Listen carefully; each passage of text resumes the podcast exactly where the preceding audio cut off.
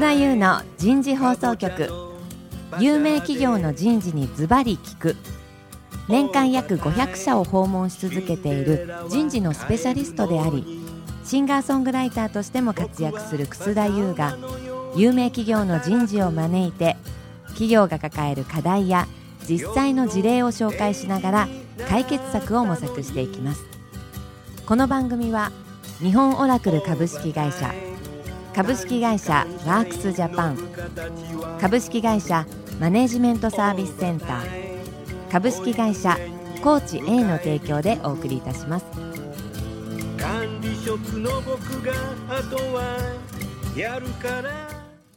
はいそれでは皆さんこんにちは。楠田優の人事放送局有名企業の人事にズバリ聞く。今日は第2回になります。今日も東京港区の外苑前にある日本オラクルさん14階からお送りします。小野さん小野理事子さん、はい、これすごいなと思ったのはこれ窓から外見ると新国立競技場？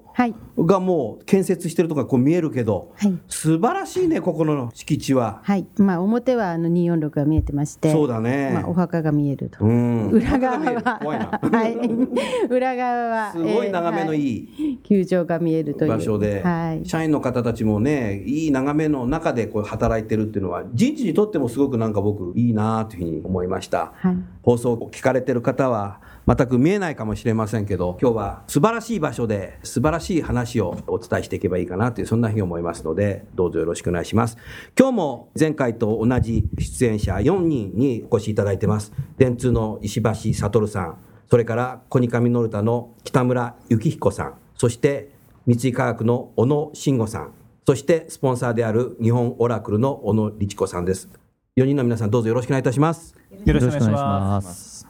今日は前回に引き続き大きなテーマはこれからの人事の役割です。でその中で人事の組織っていうのはどういうふうに今後作っていくべきなのか。これは会社として、または皆さんの会社の人事として、または個人の意見でもいいかなというふうにそんなふうに思っています。そしてもう一つはそういう組織で仕事をパフォーマンスを上げていく人事の人たちっていうのはどうやってこれから育成していけばいいのかな。この2つについて皆さんからご意見を聞いていきたいなというそんなふうに思ってますのでどうぞよろしくお願いいたします。じゃあ今日は最初にコニカミノルタの北村さんこの人事の組織これからどういうふうに作っていけばいいかなっていうのを何かご意見ございますか？はいあの前回もお話したと思うんですけど人事の機能として大きく3つ。1つは戦略を立案して経営の視点からあるいは前者の戦略からどのようにして人事戦略を作り上げていくかということを考える機能、うん、それと強い現場を作っていくという意味においてビジネスサポートをしていく部分、はい、それと人事は巨大なオペレーションも抱えていますのでそ、ね,、のオペレーションをいかに効率化していくか、うん。うん、えー、生産性を上げていくかということを考えていくという大きなこの3つの機能が必要なんだろうというふうに思っています、はい、はい、ありがとうございますさあ今の北村さんのご意見聞いた中で石橋さんいかがですか？やはりあの事業が分かっていないと事業が分かっていないと、うんうん、これからの人事というのはなかなかできないんだろうなというふうに思います、うん、要するに人事の世界だけ詳しいっていうことじゃなくてその会社のビジネスがどう進んでるのか。なるほどどうやったらその仕事がやりやすいようにその社員の環境を整えられるのか。なるほど。どうやったらそういう能力を身につけられるのか、はい、そういうことを常に考えるために事業とやっぱりどれだけくっついてるか、うん、そういうことは非常に大事になってきてるのかなというふうに思っています。ありがとうございます。これは石橋さん、前回も少し話題になりましたけど、まあ、ビジネスパートナー人事という役割をどう担っていくのかということでもありますよね。そうですね、そういうことです。ありがとうございます。さあ、じゃあ、三井化学の小野さん、いかがですか？はい。あの私も先ほどあの北村さんがおっしゃられた3つのファンクションというのはすごく同意でして、はい、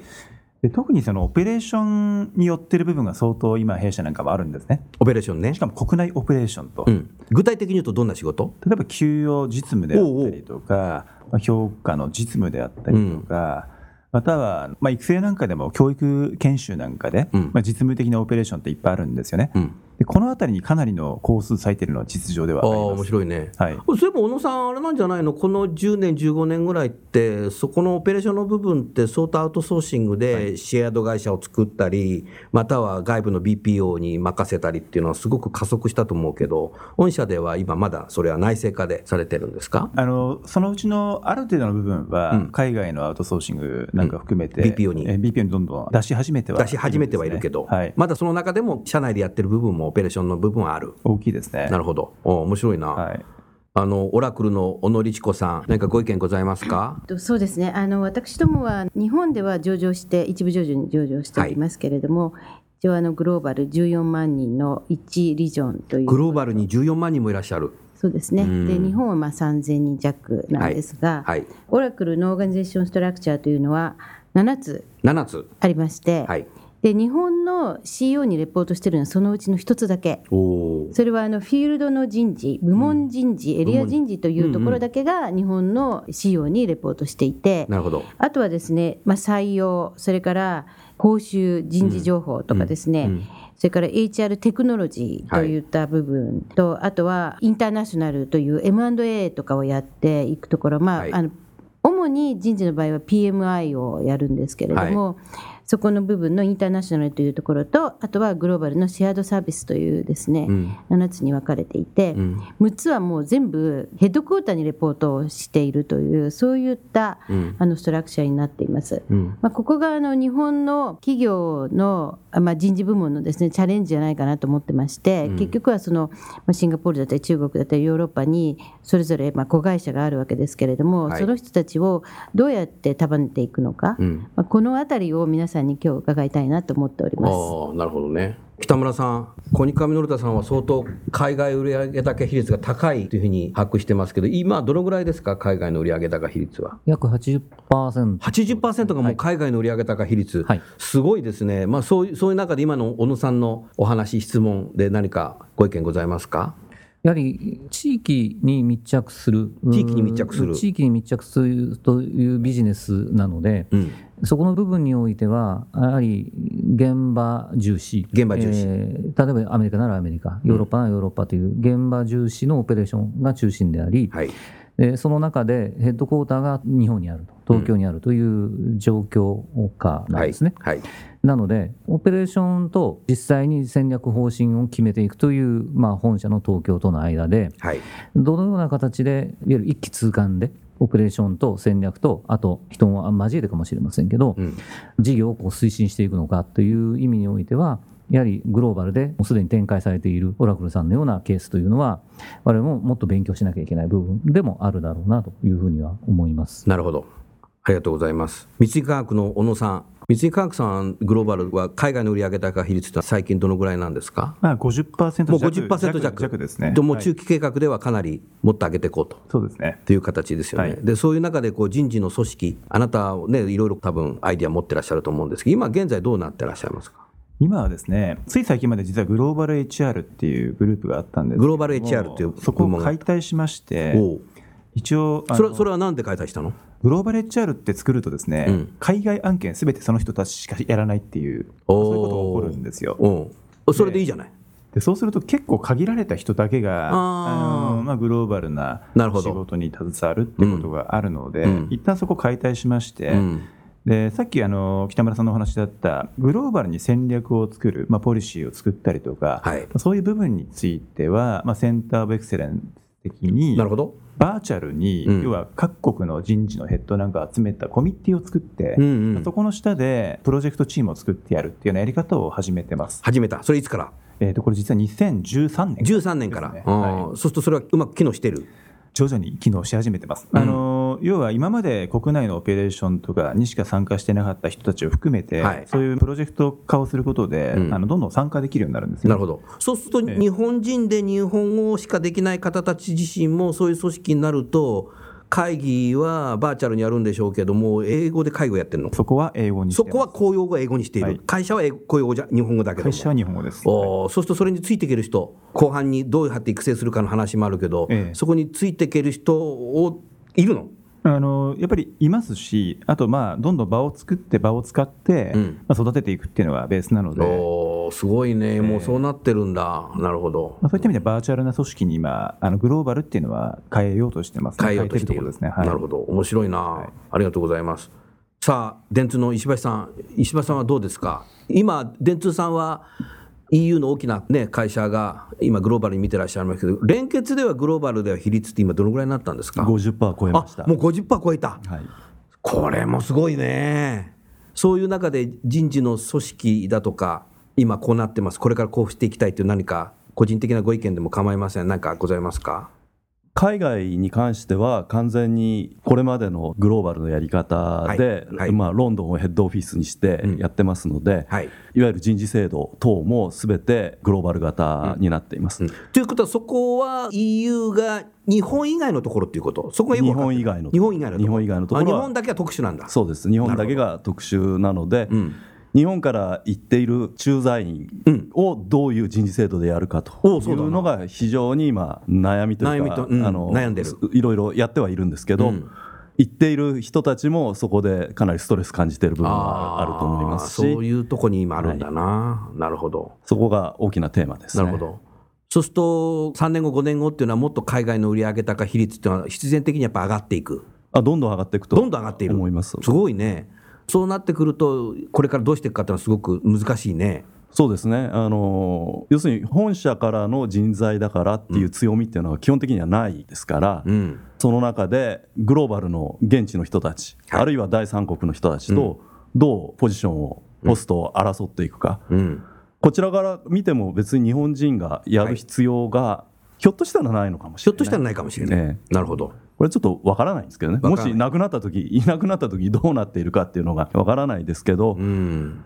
そこがどういう形態になればいいのかというのは、うん、まあ今、いろいろ考えているところ、考えているところですね、ありがとうございます。さあ、今の石橋さんの話はすごく面白いなと思ったんだけど、日本ラクルの小野さん、日本企業がグローバル化加速すると、多分こういうことって必ず直面する瞬間だと思いますけど、はい、何かいいアンサー、またアイディアございますか？アイデアということはないんですけれども逆にまあご質問したいことは、はい、HR がグローバルガバナンスっていう言葉を昨今皆さん叫ばれているんですけれども、はい。うん本当の意味での人事のグローバルガバナンスって何なのかなと。人事でね、はい、そうだね。私どもツールをご提供したりしているので、はい、IT のツールを入れることも一つのグローバルガバナンスですと。うん、ところが、ほとんどの企業さんの場合は、いやいや、それはもうローカルに任せてるんだよと。うん、私どももペイロールとか就業っていうことですと、各あのリーガルがそれぞれ管理をするんですが、それ以外のところのいわゆるグローバルモビリティだとか、はいはい、それからどんな経験を持ってどんなスキルを持つべきかとか、うん、そういったところはもうですねグローバルガバナンスもうアメリカから一方的に来る。もしくは採用のブランディングっていったところに関しても、うん、みんなで今期はこういうブランディングでいこうよといった統一感があったりとか研修とかですねそういうものもそうなんですね。はい、うんなるほど。今皆さんが考えられている日本の人事が考えるグローバルガバナンスって一体何なのかなといったところをちょっと伺ってみたいなと思います。小野さんそこはさ次回僕テーマですいません。申し訳ございません。やりたいなというふうにはいそんなふうに思ってるけどでもそこに直面するよねこれだけ海外売上高比率が高い企業さんがお集まりになると。あの北村さん、今の話を聞いて、例えば三井化学の小野さんの話もそうなんだけども、人事が相当やっぱ変わっていかないと、今までの人事の仕事だけじゃなくて、変わっていかなきゃだめだなというふうに思ったんですけども、その辺はいかがですか？それはマインドの部分、マインドの部分、意識の部分ですね、あのその通りだと思います。その通り。あの通常ですね、うん、過去の人事といいましょう、私はずっと人事だったので、はい、あの過去の人事というのの、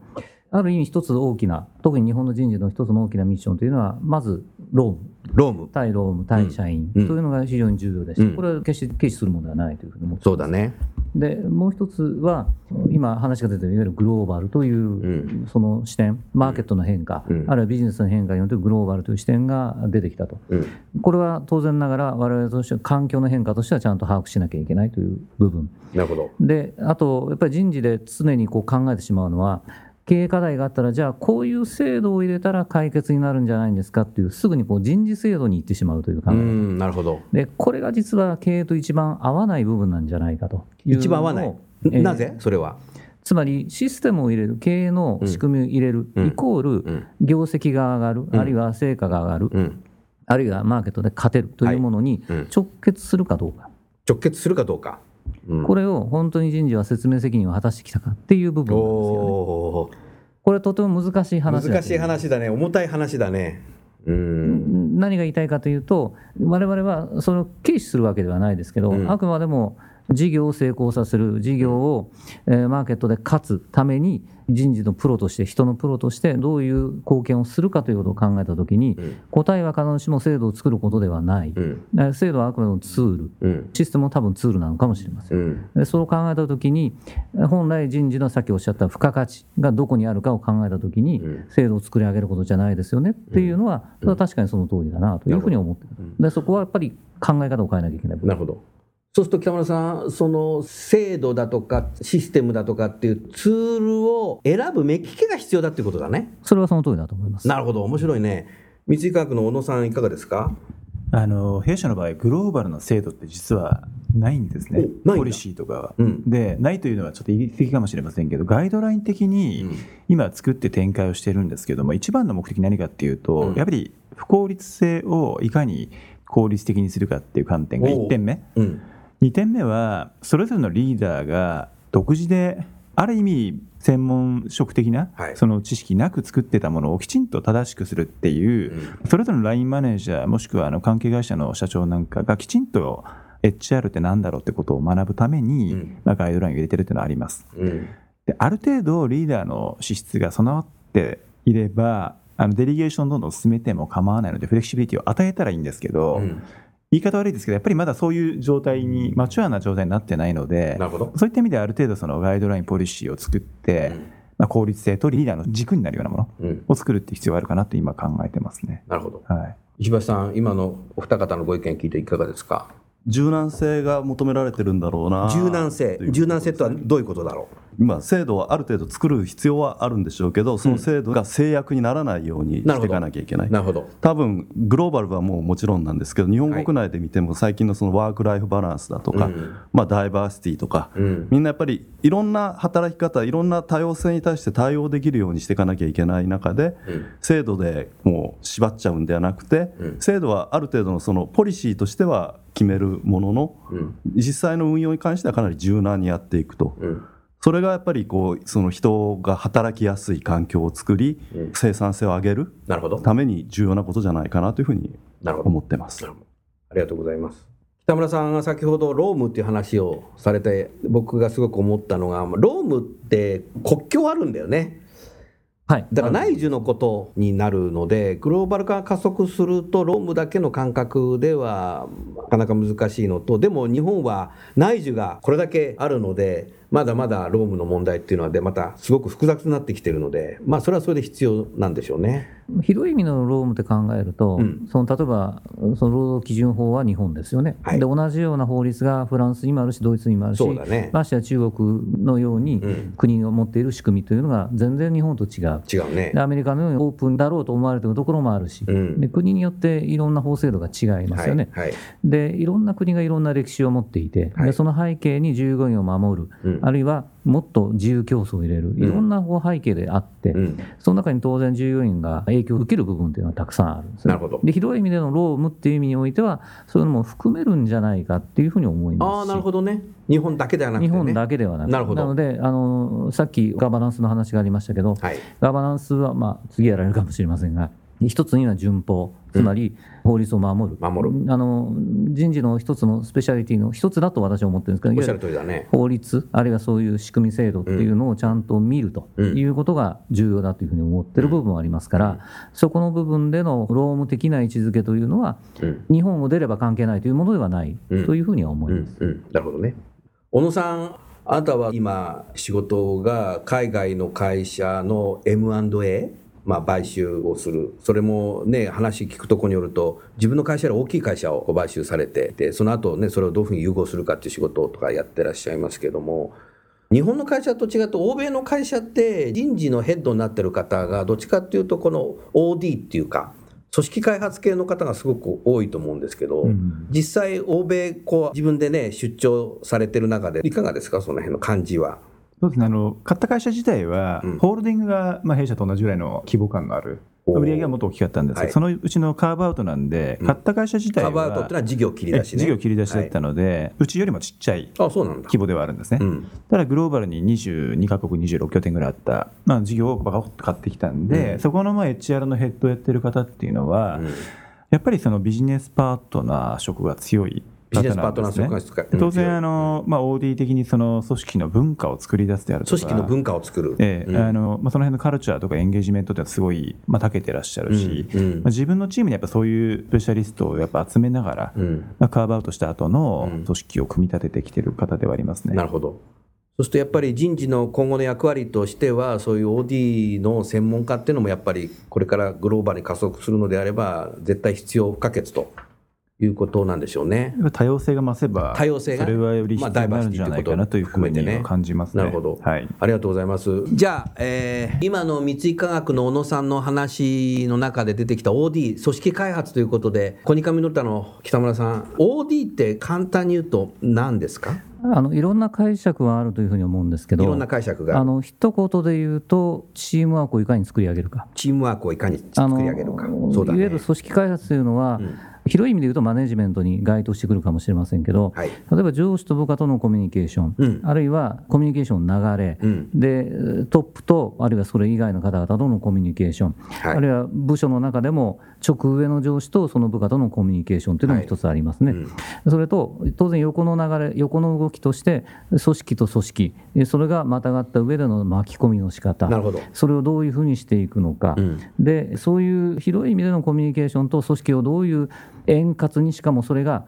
チームワークとして統制が取れて、うん、で、えー、全体として一つの方向性や一つの文化、うん、あるいはよく言われるクレドだとか、あるいはウェイというものに乗った形で一つの方向に向いていかせるようにしていくかという仕掛け作りであり、うん、あるいはそれをどういうふうにして実現していくかという方法論なんじゃないかというふうに思います。あ分かりやすいですね、はいそうすると日本人がよくある日本人同士のああうんの呼吸じゃあかんということなんですかね。あうんの呼吸というのが難しいですね。難しいね。うんそこを変えていかなきゃいけないね、それをだから人事がやっぱり現場に対しても変えていかなきゃいけないし、また人事の中でもあうんの呼吸してたらだめだっていうことだ。決して悪いとは思いませんよ、うん、あの一番そのコミュニケーションスタイルで日本の方のコミュニケーションスタイルが、はい、いわゆるノンバーバルコミュニケーションと言われる、そうだね、本当言葉を返さないでコミュニケーションのいが通じるというコミュニケーションスタイル、うん、まあ、反対にあるのがドイツだっていうふうに言われてるおそうなんだ。あらゆるものが文章にならないとコミュニケーション成立しないっていうコミュニケーションの考え方があるんですけど、小野さん、ドイツよく行かれてるけど、そう、はい、その通りそうですね、すべて文章で、きっちり全体感を持って説明していかないと理解できないので、はい。まあ、ローコンテクストですよね。なるほど、はい、そういう中でもやっぱりこうグローバル化加速すると、そういうとこまできちっとやっていかないといけないっていう、人事の役割が今までとは全くね、違ってくるね。というよりも、おそらく経営の一部なんだ経営の一部もそうだね。経営の一部そうだね。いわゆるウェイだとか、うん、そのクレドという、そういう共通の価値観みたいなものがない限りは、なるほど。そういうものが成立しないんだろうというふうに思いますし、なるほど。仕掛け作りはいくらでも考えることができると思うんですけど、うん、それをどういう方向に向かせるんですかっていうことをまず決めないと。うんでそれを実現するには人事としてどう現場に関わっていくんですか、マネジメントにどう関わっていくんですか？なるほど。当然一方通行で上から下だけじゃなく下から上、うん、あるいは横、うん、いろんなその流れもありますし、はい、全体の文化というのもありますしその文化づくりコミュニケーションづくり環境づくりというのをひ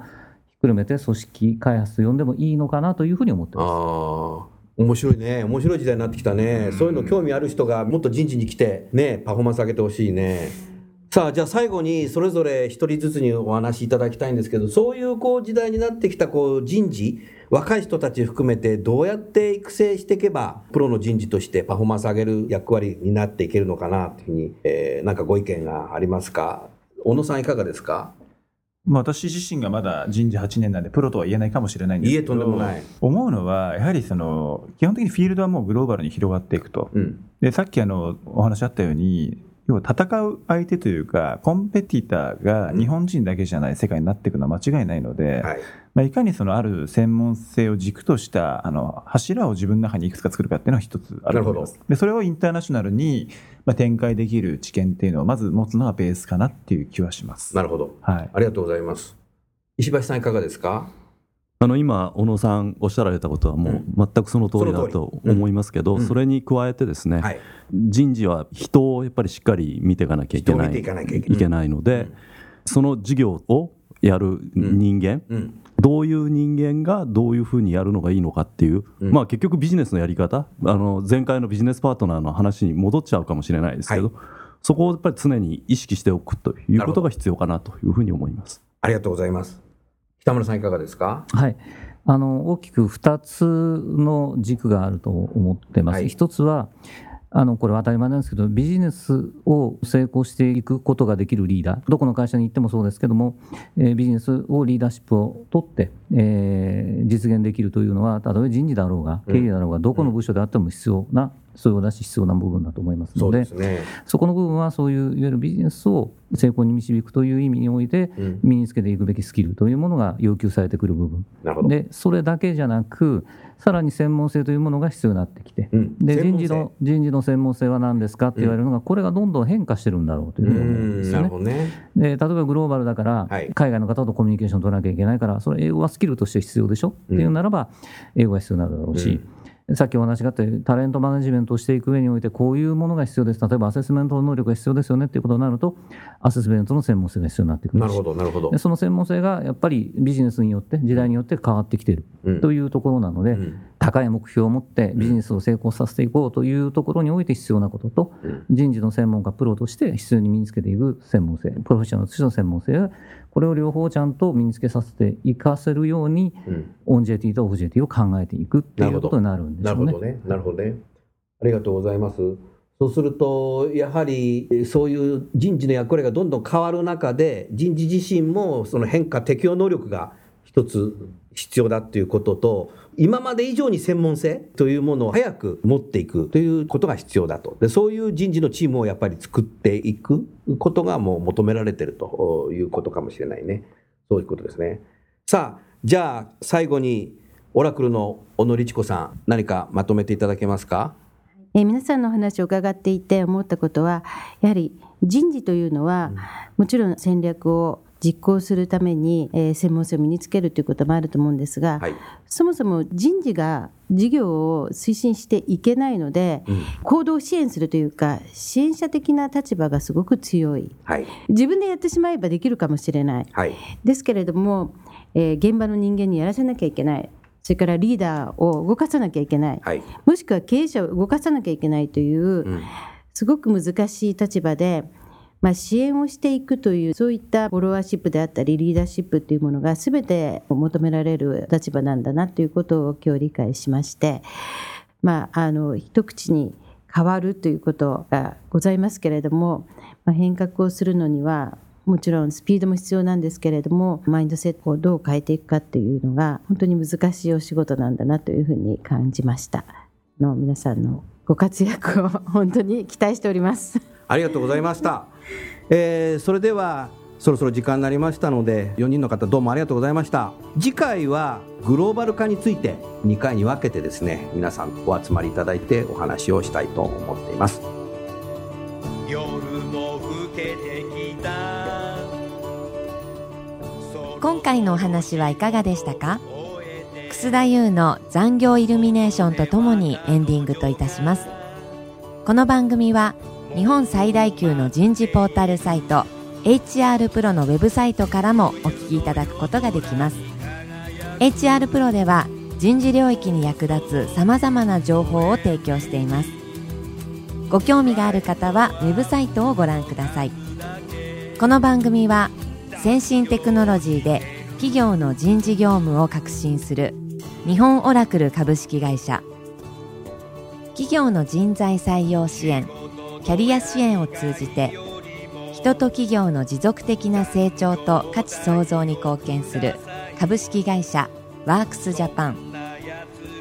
企業の人材戦略人材育成のプロフェッショナルカンパニー。株式会社マネージメントサービスセンター。エグゼクティブ向けのコーチングを提供する株式会社コーチ A の提供でお送りいたしました。それでは来週もお楽しみに「